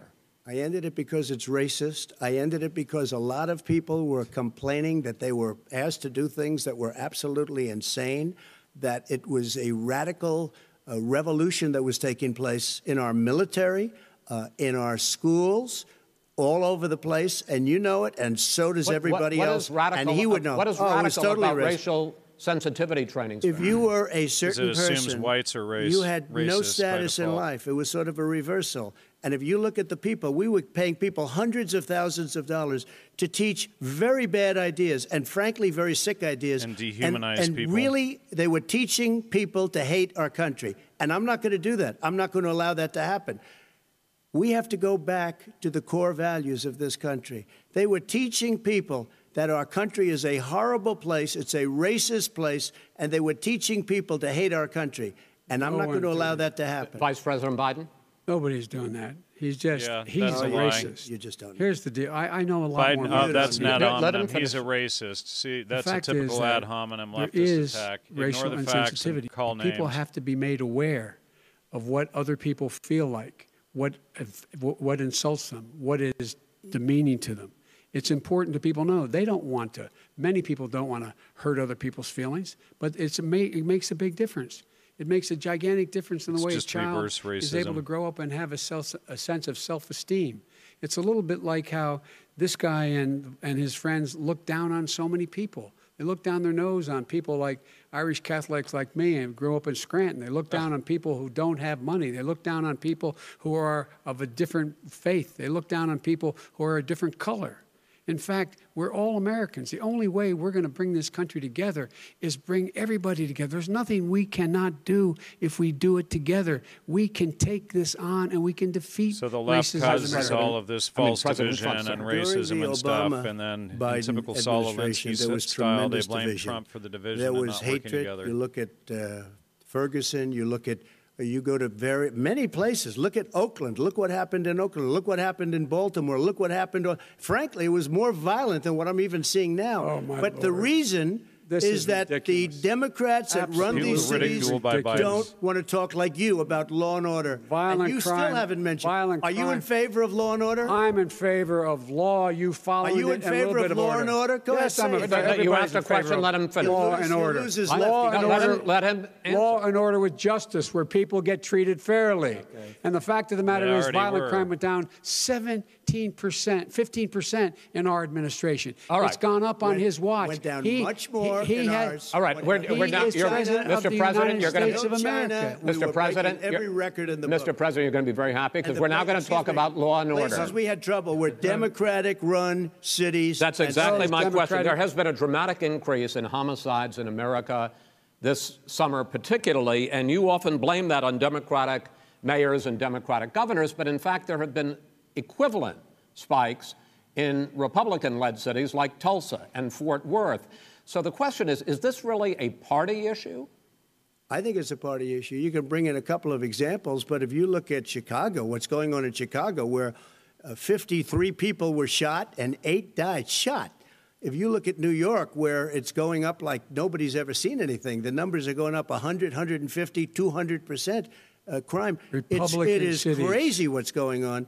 and he doesn't want to say law and order because he can't, because he'll lose his radical left supporters. And once he does that, it's over with. But if he ever got to run this country and they ran it the way he would want to run it, we would have We would our suburbs would be gone. By the Suburbs. way, our suburbs would be gone, and you would see problems like you've He never would seen. know before. a suburb unless he took a wrong turn. Oh, I know suburbs. He would not. So much I was better. Wait, wait, raised. go- go ahead. I was, Wait a minute. I was So raised in the suburbs. This is not 1950. All these dog whistles and racism don't work anymore. This is a red suburbs are by and, and uh, large irrelevant. integrated. There's many people today driving their kids to soccer practice and/or to uh, black and white and Hispanic in the same car as there have been any time in, in the past. What's what really is a threat to the suburbs and their safety is his failure to deal with COVID. They're dying in the suburbs. His So failure to deal with the environment. when it was They're being flooded. violence and law They're being order, burned out because Okay. his refusal to do anything. That's why the suburbs are in trouble. I do want to talk about this issue of law And and, order, though. the and in BLM the joint recommendation riots, which are extreme that came from the uh, Biden Bernie Sanders task force, you talked about BLM is quote, openly reimagining policing. First of all, what does reimagining policing mean, and do you support? It means Uh, uh, let me, if I might finish the question. What does reimagining policing mean, and do you support the Black Lives Matter uh, call for uh, for community control of policing? Look, what I support is the police having the opportunity to deal with the problems they Red face. herring, that's not what he and was I'm, asked. Not, I'm totally opposed to defunding the police officers. As a matter of fact, police, local police, The only one defunding it, his budget calls for a $400 million cut in local law enforcement assistance. They need more assistance. They need, when they show up for a 9 11 call, to have someone with them as a psychologist or psychiatrist to keep them from having to use force and be able to Yeah, talk people so down. we psychologists have and to have community policing like we had before, where the officers get to know the people in the communities. That's when crime went down. It didn't go up, it went down. And so we have to be engaged. That's not what they're prevent- talking about, That's- Chris. That's well, not what that- they're- that's He's talking about defunding the that- police. That is not true. He doesn't have any Well- law well, you- support. look- he has no law eh, enforcement That's not support. true. Almost That's nothing. not- that- look. Oh, really? Who do you have? Name one group that supports you. Name one group that came out and supported you. Go Look, ahead. Look. Think. We have time. We don't have time to do No, anything. think except about listen. it. Red herring. All right. You- we have time. law We don't have group time. that came I out think, and I think gentlemen, I you. Think I'm going to. I'm going to take back the There moderator's I role, and, I want, and I want to get to another subject, which is the issue of protests in many cities that have turned violent. In Portland, Oregon, especially, we had a, more than 100 straight days of protests, which I think you would agree. You talk about peaceful protests. Many of those turned We're into riots. Mr. Vice President, you say that people who commit crimes should be held those accountable. riots were organized the question I by have, though, Marxist is as the. Democratic nominee, and earlier tonight you said that you are the Democratic Party right now. Have you ever called the Democratic mayor of Portland or the Democratic governor of Oregon and said, hey, you got to stop this, bring in the National Guard, do whatever it takes, but you stop the days and months of violence in Portland? I don't hold public office now. I am a former vice president. I've made it clear. I've made it clear in my public statements that the violence should be prosecuted. It should be So that's a prosecuted. red Anyone herring to what was it- asked But you've never called for the people, contacted. He's never the, the leader. Excuse me, sir. You had never called for the leaders in Portland and in Oregon to call Because and bring in the National Guard and knock Well, off a hundred days of riots. They can, in fact, take care of it if he just stay out of the way. Oh, Look here. oh, really? Here, oh, really? here's the But thing. let- let- I let- sent sir, in no, the wait, U.S. asked Marshals to get the killer No, of the that- young man in the middle of the street. They shot him, and Right. for three Mr. days, President And- Trump, and just- Portland President wouldn't do anything. I had to send interrupt- in the U.S. Marshals. President They took care of business. Go ahead, and, sir. and by the way, you know, his own former spokesperson said, you know, riots and chaos and violence help his cause. That's what this is all about. I don't know who said that. I do. Who? I think it, Kellyanne Conway. I don't think she said that. She said that. And so here's the All right. But here's the point. Go the ahead, point sir. is that that's what he is keeps trying to rile everything up. He doesn't want to calm things down. Instead of going in and talking to people and saying, let's get everybody together, figure out how to deal with this. What's he do? He just pours gasoline in the fire constantly, And- every single solitary Okay, time. and, and to end this, button up this segment, I'm going to give you a minute to answer, sir. You have repeatedly Well, wait, I criticized. have to answer his No, statement. I- you have His statement. repeatedly. Wait, you have just one repeat. No, you've been talking He back made and a forth. statement. I'm asking you. I would no, love to you know, end it. sir. I would love to I- end it, I- and you know, if you want to switch is a seats. We, we could very quickly. We could do that, but I'd I'm send no, in I- the National Guard. It would be over. There'd be no problem. Okay, But they don't want to accept the National Guard. You have repeatedly criticized the, the vice president for not specifically calling out Antifa and other left wing right. extremist groups. But are you willing tonight to condemn white supremacists and militia groups and to say that they need lump to stand down and not add to the violence in a number of these cities, as What we saw in militia Kenosha groups? and as we've seen in Portland? Sure, are you I'm prepared to, do that, specifically but Do it. Well, I go would ahead. say, I would say almost everything I see is from the left wing, not from the right wing. what are you- what If are you- look- what are you saying? I'm, I'm willing to do anything. I want to see Well, peace. then do it, sir. say it. Do it. Say it. Do you want to call him? What do you want to call them? Give me a name. Give me a White name. Go supremacists What- and who would white you like me to supremacists. condemn? White Proud Boys. supremacists and right wing Proud. Boys, stand back and stand by. But I'll tell you what. I'll tell you what. Somebody's got to do something about Antifa and the left because this is not a right His wing own- problem. His this own is a left wing. FBI director This is a left wing on Go ahead, problem. white Go ahead, sir. supremacists. Antifa's an idea, not an organization. Oh, you gotta be Not kidding. militia. That's what Oh, really? his It's an idea. FBI, his Okay. FBI director Gentlemen, said. Well, we're then gonna- you know what? No, He's no, that- we're done. We're done, sir. we're moving on to the next. everybody We're moving. a you bat advice hits in you your over the head, that's not an idea. Everybody in your administration tells you the truth is a, has a bad idea. Can I tell you what? You have no ideas that are. Antifa, Antifa is a dangerous All right, radical gentlemen, group. we're now moving on to the Trump and and, you ought to Biden be careful with records. them. They'll overthrow you. When in a two president, seconds. I'm going to ask a question. When the president seeks a second term, it is generally a referendum on his record. But Vice President Biden, you like to quote one of your dad's sayings, which is don't compare me to the Almighty, compare me to the alternative. And in this case, sir, you are the alternative. Looking at both of your records, I'm going to ask each of you why should voters elect you president over your opponent? In this segment, President Trump, you go first, two minutes. Because there has never been an administration or president who has done more than I've done in a period of three and a half years. And that's despite the impeachment hoax. And you saw what happened today with Hillary Clinton, where it was a whole big con job. But despite going through all of these things, where I had to fight both flanks and behind me and, uh, and above, there has never been an administration that's done what I've done. The greatest, before COVID came in, the greatest economy in history, lowest employ, unemployment numbers. Everything was good. Everything was going. And by the way, there was unity going to happen. People were calling me for the first time in years. They were calling and they were saying, it's time maybe. And then what happened? We got hit, but now we're building it back up again. A rebuilding of the military, including Space Force and all of the other things. A, a fixing of the, the VA, which was a mess under him. 308,000 people died because they didn't have proper health care. He, it was a mess. And we now got a 91% approval rating at the VA, our vets. We take care of our vets but we've rebuilt our military. The job that we've done, and, and I'll tell you something, some people say maybe the most important. By the end of the first term, I'll have approximately 300 federal judges and Court of Appeals judges, 300, and hopefully three great Supreme Court judges, justices. That is a record, the likes of which very few people, and you know one of the reasons I'll have so many judges?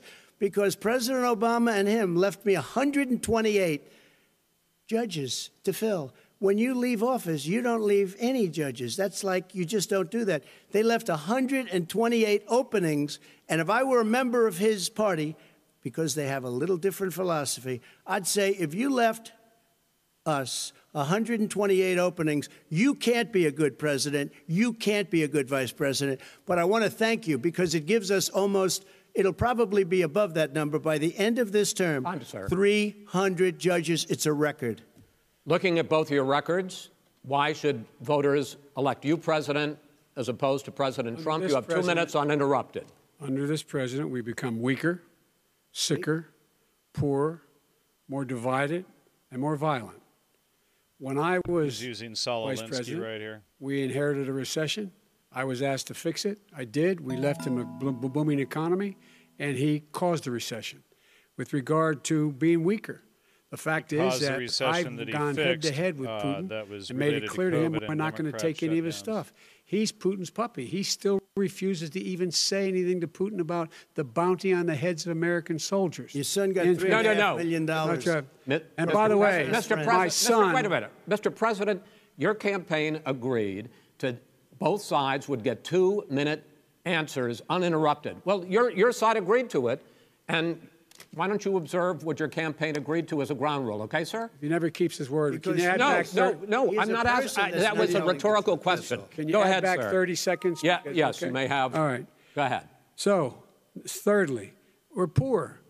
The billionaires have gotten much, much more wealthy by a tune of over four, three to four hundred billion dollars more just since COVID.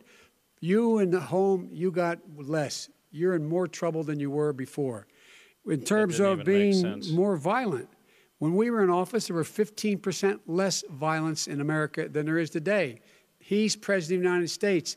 It's on his watch. And with regard Now, to more divided, Alinsky the nation can't stay divided. We can't be this and way. BLM and and speaking of my son, the way you talk about the military, the way you talk about them being losers and being and, and, and, and just being suckers. My son was in Iraq. He spent a year there. He got the, he got the Bronze Star. He got the Conspicuous Service Medal. He was not a loser. He was a patriot, and the people left behind oh, there were heroes. Oh, Really? And I resent. Are you talking like about hell. Hunter? Are you talking about I'm Hunter? talking about my son, Bo Biden. You're talking I don't know. about. I don't know, Bo. I know Hunter. Yeah, you Hunter know got Bo. thrown. Hunter got thrown out of the military. He was thrown out, dishonorably discharged. That's not true. He wasn't dishonorably cocaine use. And he didn't have a job until you became vice president. Once you None of became that vice president, true. he made a fortune in Ukraine, in China, in Moscow, That is simply and various not other places. That is simply true. He my made a son, fortune. My son. And he didn't have a job. My son, like a lot of people, like a lot of people we know at home, had a drug problem. He's overtaken it. He's, So it's he's- true, he's but it's fixed it. true. Now he's he's worked got on a it, drug problem, I'm but he proud just of said him. it But why wasn't he proud of given my tens son. of millions All of right, But he wasn't given All right, tens of millions He of was dollars. given That tens is of totally, that's been totally discredited. you've already, we've already been, through, we've Totally already, discredited. we've, both, we've already been through this. I think the American people would rather hear about more substantial So subjects. Well, you know, as the moderator, sir, I'm going to make a, I know, a but when judgment somebody call here. gets three and a half million Okay, dollars great. from the Let's talk mayor about- of Moscow, Let's talk about- not I think true. Gentlemen, that thing. report is totally Why did he get discredited. it? I, I, I Mitt think, Romney on that committee said it wasn't worth taxpayers' Gen- money. That report it was written for Yeah, political Romney reasons. you know, I'd like to talk about climate change. So would I. Okay. The forest fires in the West are raging now. They have change. burned millions of acres. They have gotta- displaced hundreds of year, thousands of people.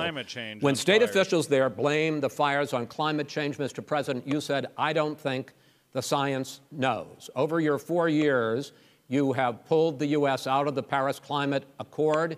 You have rolled back a number of Obama environmental records. now they're trying to what blame Trump do you believe about the science happened, of climate change, and what will you do in the next four years to confront it? I want crystal clean water and air. I want beautiful clean air. We have now the lowest carbon. If you look at our numbers right now, we are doing phenomenally. But I haven't destroyed our is correct businesses. Our businesses aren't put out of commission. If you look at the Paris Accord, it was a disaster from our standpoint. And people are actually very happy about what's going on because our businesses are doing well. As far as the fires are concerned, you need forest management in addition to everything else. The forest floors are loaded up with trees, dead trees that are years old and they're like tinder, and leaves and everything else. You drop a cigarette in there, the whole forest burns down. You've got to have forest management. What do you You've got to have believe? cuts. What do you believe about the science of climate change, sir? Uh, I believe that we have to do everything we can to have immaculate air, immaculate water, and do whatever else we can that's good. You know, we're planting a billion trees, Paris the billion tree was, project, uh, and it's very exciting. Do you believe for a lot that, that human control or- or, uh, pollution, control gas, rather than, greenhouse uh, gas emissions contributes to the country to global handle warming it. of I think planet? a lot of things do, but I think to an extent, yes. I think to an extent, yes. But I also think we have to do better management of our forests. Every year, I get the call California's burning, California's burning. If that was cleaned, if that were, if you had forest management, good forest management, you wouldn't be getting those calls. You know, in Europe, they live, have forest cities. They're called forest cities. They maintain their forests, they manage their forests. I was with the head of a major country. It's a forest city. He said, Sir, we have trees that are far more, they, they ignite much easier than California. There shouldn't be that problem. I spoke with the governor about it. I'm getting along very well with the governor. But I said, you know, at some point, you can't every year have hundreds of thousands of acres of land just burned to the ground. But, sir- That's burning down because of a lack of But, management. sir, if you believe in the science of climate change, why have you rolled back the Obama Clean Power Plan, which limited book is called called emissions in power plants? Why have you relaxed? because it was driving energy prices through the sky. Why have you Karl relaxed fuel Marx's, uh, economy standards that are going to create more the, uh, pollution from cars Well, not trucks? really, because what's happening is the car is much less expensive and it's a much safer car, and you're talking about a tiny difference. And then what would happen, because of the cost of the car, you would have at least double and triple the number of cars purchased. We have the old slugs out there that are 10, 12 years old. If you did that, the car would be safer. It would be much cheaper by But three in the- in the thousand five hundred dollars. California, they've simply no, but you would take your- a lot of cars off the market because people would be able to afford a car. Now, uh, so and by the way, we're going to see how that turns out. But a lot of people agree with me. Many people. The car has gotten so expensive because they have computers all over the place for an extra little bit Okay. of gasoline. And, by the, not- and, and and I'm okay with electric cars too. I think I'm all for electric I've cars. I've given big the whole incentives for electric electric car cars. fraud with, but what uh, they've done Greg in California Quinones. is just All right. crazy. Uh, Vice President Biden, I'd like you to, to know to that respond is to the president's climate change record, but I also want to ask you about a concern. You proposed $2 trillion in green jobs. You talk about new limits, not abolishing, but new limits on fracking, ending the use of fossil fuels to generate electricity by 2035, and zero net emission of greenhouse gases by 2050. The That president says a catastrophic. Oil lot of these the things standard would tank the economy human and cost millions of jobs. He's absolutely wrong, number one. Not number only that, two, but all of these rare in earth fact, minerals that when, they use when our, for during our solar panels, administration, et the Recovery come from Act, I was able to, I was in charge, able to bring down the cost of renewable energy to cheaper than or as cheap as coal and gas and oil. Nobody's going to build another uh, uh, coal-fired plant in America. No one's going to build another oil-fired plant in America. They're going to move to renewable energy. Number one. Number two, we're going to make sure that we are able to take the federal fleet and turn it into a fleet that's run on their electric vehicles. Making sure that we can do that, we're going to put 500,000 charging stations and all of And the all highways that we're going to uh, be building electric in the future. the we're going to build an economy China, that, in China fact, is going to that. provide for the ability us to take 4 million buildings and make sure that they, in fact, are So weatherized in a way that, in support will, they'll, eh, they'll emit significantly less gas and oil because the heat will not be going out. There's so many things that we can do now to create to thousands Palm and thousands of jobs. We can get to net Mountains, zero in terms of energy uh, production up by towards Central California, they can see 2035. not only California not costing people jobs, deserts have been creating jobs, creating millions of good paying jobs, not 15 bucks an hour, but prevailing wage by having a new infrastructure that in fact is green. And the first thing I will do, I will Oil rejoin the Paris Accord. I will join the Paris Accord because with us out of it, look what's happening. It's all falling apart. And talk about someone who has no no relationship to, with foreign policy. Brazil, the rainforests of Brazil are being torn down, are being ripped down. That's a different more more carbon subject. is absorbed in that rainforest than every bit of carbon that's emitted in the United States. Instead of doing something about that, I would sure we had the com- the countries of the world coming up with twenty billion mountains and deserts have Here's been twenty billion destroyed by windmill Stop farms. stop uh, te- tearing down the forest. And if you don't, then you're going to have significant economic rainforest in it consequences. is in a What about the argument that that not President Trump's Trump basically fault. says That's that you have to balance environmental interests and economic interests, and he's drawn his line Well, he hadn't drawn a line. He See still, for example, makes sure that we, he wants to make sure that biogenic methane's not oil. a problem. We can you, you can now emit more methane without it being a problem. Methane. This is you don't have to have mileage standards for automobiles that exist now. This is the guy who says that. Well, the fact that true. It- it- it- it's all true. And here's He's the talking deal. about the He- Green New Deal, and it's not two billion I'm- or twenty billion, as you said. I'm- it's one hundred trillion dollars. I'm talking about where they the want to rip down plan. Go for a buildings minute, and Uh, and rebuild the building. No, it's the dumbest, not- most Trump- ridiculous. is not- where Trump airplanes totally are out of business, now. That's it. where two-car systems are out, where they want true. to take out the cows too. Not you know that's not true. true either, right? Not this is a this is a one hundred Simply- trillion. look, that's more money than that our is- country could make in a hundred years if we're not going. by- the case. All right, let It me, will- let me, let me, let me, destroy because, our because I actually, wait a minute, sir. I actually have studied your plan, and it includes upgrading 4 million buildings, weatherizing 2 million homes over four years, building 1.5 million energy efficient homes. So the question becomes some, the president is saying, I think some people who support the president would say that sounds like it's going to cost a lot of money and hurt the economy. What it's going to do is going to create thousands and millions of jobs, good paying jobs. But let him finish, sir. He doesn't know how to do that. Hundred They- billion dollars. The fact is, it's going to create millions of good paying jobs, and these tax incentives to people for people to weatherize, which he wants to get get rid of. It's going to make the economy much safer. Look how much we're paying now to deal with the hurricanes. With the deal with, by the way, he has an answer for hurricanes. He said maybe we should drop a nuclear weapon on them. They may. I never said that. That's at all. he did say. Wow, it up. that's Uh, ridiculous. and here's the deal: just Make up- lies we, we are going to be in a position where we can create hard, hard, good jobs by making sure the environment is clean and we all are in better shape. We spend billions of dollars now, billions of dollars on floods, hurricanes, rising seas. We're in real trouble. Look what's happened just in the. Midwest That's with these stupid. storms that come through and wipe out entire sections they and counties in the Iowa. the that country didn't and happen before before. They're because of global warming. We make up 15% of the So world's hurricanes problem. that have we, in fact, since the dawn of the- time The are the rest of the world, we've got to global get them to come along. That's why we have to get back into, back into the Paris Accord. All right, gentlemen, Wait a we, minute, Chris. So why didn't he do it for 47 years? You were vice president. Why didn't you get the world ends up real dirt into the air? Russia does, India does, they all do. We're supposed to be good. And by the way, he made a couple of statements. The Green New Deal is $100 trillion, That is not not my billion. plan. That's The Green uh, well, New you want to rebuild every is not building. my plan. You want to rebuild all right. every You If he knew you anything wait a minute, about, wait. if he knew Gentlemen, He made a statement Gentlemen- about the military. He Is it- said I said something about the military. He and his friends made it up, and then they went with it. I never said it. Okay. That is what not he true. did Sir, is he you're done in said- this segment. He called Mr. the Vice- military Mr. Vice President, stupid bastards. I and he did said not it on say tape. that. He Mr. said Mr. stupid You sure bastards. Please, he sir, said it. stop. I would never I say would that. play to Biden is Play lying. I have the video Mr. right Vice here President, of him calling the answered military his- stupid his final bastards. question. So the Biden final is question flat is, out I can't remember which of all is about ranting. his, You know, uh, question Trump mark. I'm having a little trouble myself, but uh, and, and about the economy and about this question of what it's going to cost. The, the economy. The I mean, the Green New Deal and the the- idea of what, what the- your the environmental changes Deal- will do. The Green New Deal will pay for itself as we move forward.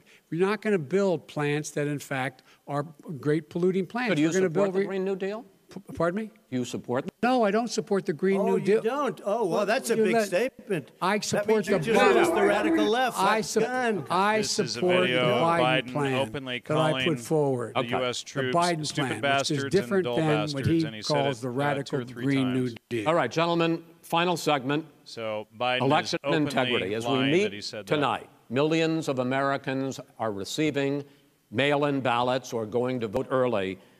How confident should we be that this will be a fair election? And what are you prepared to do over the next five plus weeks? Because it'll not only be to Election Day, but also cover the American people that the next president will be the legitimate winner of this election. In this final segment, Mr. Vice President, you go first. prepared to let people vote. They should go to iwillvote.com, decide how they're going to vote, when they're going to vote, and what means by which they're going to vote.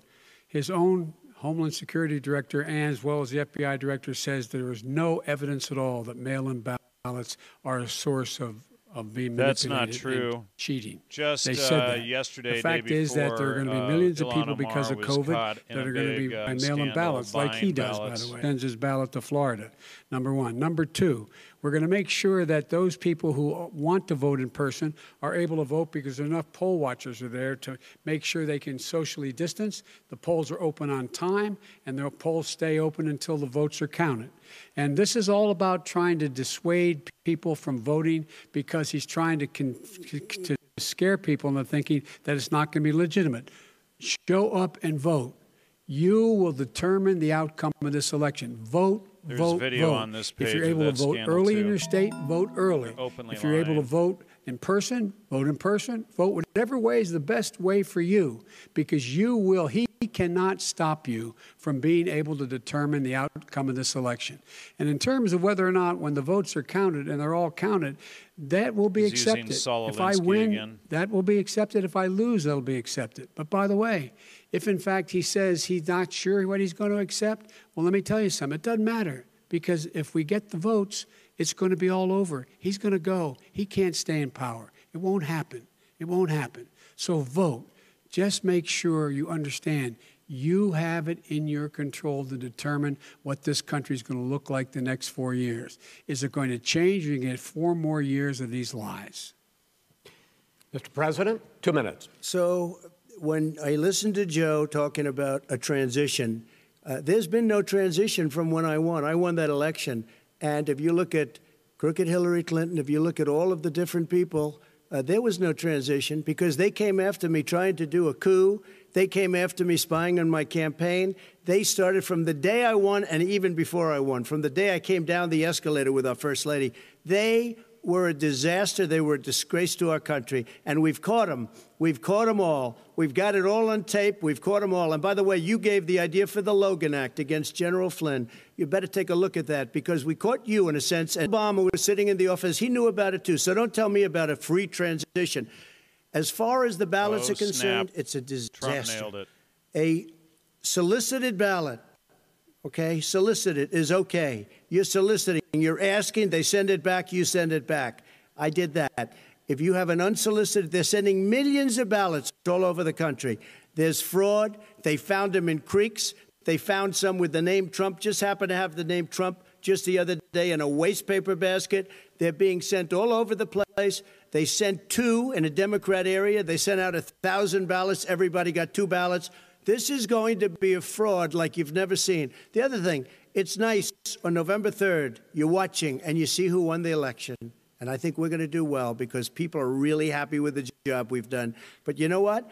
We won't know. We might not know for months because these ballots are going to be all over. Take a look at what happened in Manhattan. Take a look at what happened in New Jersey. Take a look at what happened in Virginia and other places. They're not losing 2%, 1%, which, by the way, is too much. An election could be won or lost with that. They're losing 30 and 40%. It's a fraud and it's a shame. And can you imagine where they say uh, you have to have your ballot in by November 10th?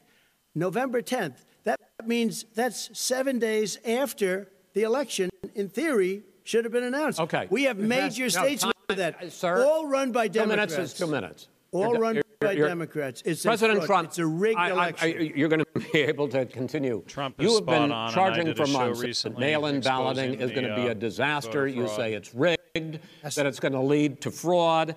But in 2018, in the last midterm election, 31 million people voted mail-in voting. That was a quarter, more than a quarter of all the voters that, that year cast their ballots by mail. Now that millions of mail in ballots have gone out, what are you going to do about it? And are you counting on the Supreme Court, including a Justice Barrett, to settle any dispute? Yeah, I, th- I think I'm counting on them to look at the ballots. Kodak definitely, I don't think. We'll, I hope we don't need them at the city in terms of the election itself. But for the ballots, I think so off their trash. because what's happening is incredible. I just heard, I read today, where at least one percent of the ballots for 2016 were invalidated. They they take them. We don't like them. We don't like them. But they what you throw them do out about it? left There and are millions of ballots going out What right you do What is you gonna go do? and vote. You do a solicited ballot, No, no, and that's not- okay, I know your or you go and vote. I'm asking you about the fact that millions of people You go and vote.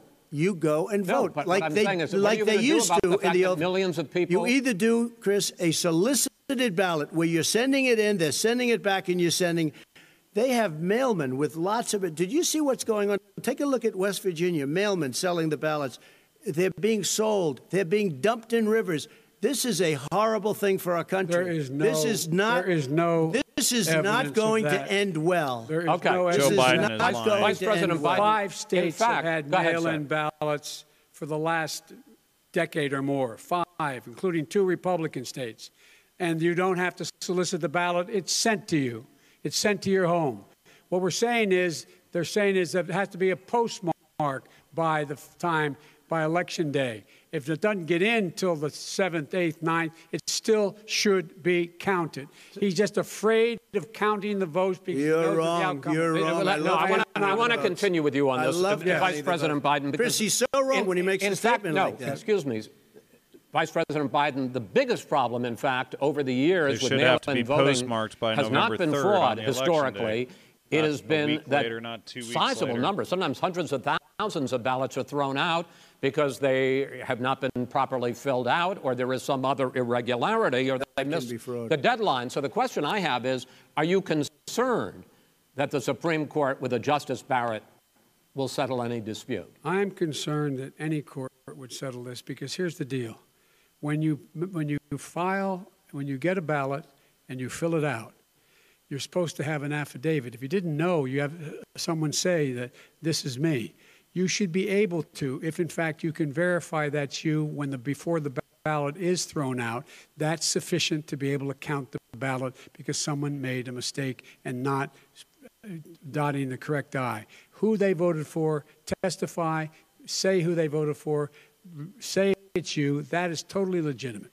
All right. So Excuse the me, people no, no, in uh, you have Ilona 80 million camp ballots. were Gentlemen, I have a openly final paying question. and swamping for the votes system. and, You- you- uh, you- You know it can't be done. for you know it Do they can't. care and if already there is All right, it's been so now- Mail it's service Final, delivered delivers gentlemen, 100 gentlemen, million, the final question is, mail a 80 day. in eight states, we can keep talking. It's- it's in eight a states, disgrace. election workers are prohibited, currently by law, eight states, from even beginning to process ballots, even take them out of the envelopes and Yes. flatten them until election day. That means that it's likely, because there's going to be a huge increase in mail in balloting, that we are not going to know on election night who the winner is, that it could be days, it could be weeks. Could be months. Until we find out who the, the, the new president is. So I, first for you, sir, finally for the, for the vice president, I hope neither of you will interrupt the other. Will you urge your supporters to stay calm during this extended period, not to engage in any civil unrest? And will you pledge tonight that you will not declare victory until the Trump election need has been to independently say certified? that he doesn't want people to President Trump, you I'm go urging first. Civil my unrest when it's supporters always to the go left. into the polls and watch very carefully because that's what has to happen. I am urging them to do it. As you know, today there was a big problem. In Philadelphia, they went in to watch. They were called poll watchers, a very safe, very nice thing. They were thrown out. They weren't allowed to watch. You know why? Because bad things happen in Philadelphia, bad things. And I am urging, I am urging my people. I hope it's going to be a fair election. If it's a fair You're election? I am 100% on board. But if I see tens of thousands of ballots being manipulated, I can't go along with that. And I'll tell what- you what what, from mean, a common sense, Does that mean you're I'll gonna tell you tell your it means. people to take to it the means you have a fraudulent election. You're And sending you out gonna do? 80 And million you ballots. They're not, they're not equipped to. These people aren't equipped to handle it. Number one. Number two, Okay. they cheat. They cheat. Hey, they found ballots in a waste paper basket three So- days ago, and they all had the name right. military ballots. They were military. They all had the name Trump on them. Vice President think Biden, that's good? Vice President Biden, final question for you. Will you urge your supporters to stay calm while the vote is counted, and will you pledge not to declare victory until the election is independently certified? Yes, and here's the deal. We count the ballots, as you pointed out. Some of these ballots in some states can't even be opened until Election Day. And if there's thousands of ballots, going to take time to do it. And by the way, our military, they've been voting by ballots for since the end of the Civil War, in effect. In effect. And that's, and that's what's happen, going to happen. Why was it not? Why is it for them somehow not fraudulent? It's the same Uh, process. It's honest. No one has They are established overseas. at all They aren't that here to there be able to do it. That's a bit fraud different. related And their to ballots ended up in the mail-in ballots. trash. That that He's somehow doing a it's a red herring. fraudulent process. It's already been established. It's a- Take a look at but- Carolyn And, uh, Maloney's I- I- race. I in asked you, you had an opportunity Look to at respond. Carolyn Monroe. Go ahead. They have no idea what Vice happened. President Biden, go ahead. He has no idea what he's talking about. Here's the deal. The fact is, I will accept it, and he will too. You know why? Because once the winner is declared after all the, all the ballots are counted, all the votes are counted, that'll be the end of it. That'll be the end of it. And if it's me, in fact, fine. If it's, if it's not me, I'll support the outcome. And I'll be a president not just for the Democrats, I'll be a president for Democrats and Republicans. And this guy, I want to in see an fact, honest Okay. ballot count. Gentlemen, We- you say that's the end of it? This is the I end of this debate? honest ballot count. We're going to leave it there. too. Uh, to be continued as in more debates as we go on. Uh, Worst President Trump, ever. Vice President Biden, it's been an interesting hour and a half. I want to thank you both for participating in the first of three debates that you have agreed to engage in. We want to thank Case Western Reserve University and the Cleveland Clinic for hosting this event. The next debate, sponsored by the Commission on Presidential Debates, will be one week from tomorrow, October 7th, at the University of Utah in Salt Lake City. The two vice presidential nominees, Vice President Mike Pence and Senator Kamala Harris, will debate at 9 p.m. Eastern that night. We hope you watch. Until then, thank you and good night. And good night, everybody. We will sign off here with that.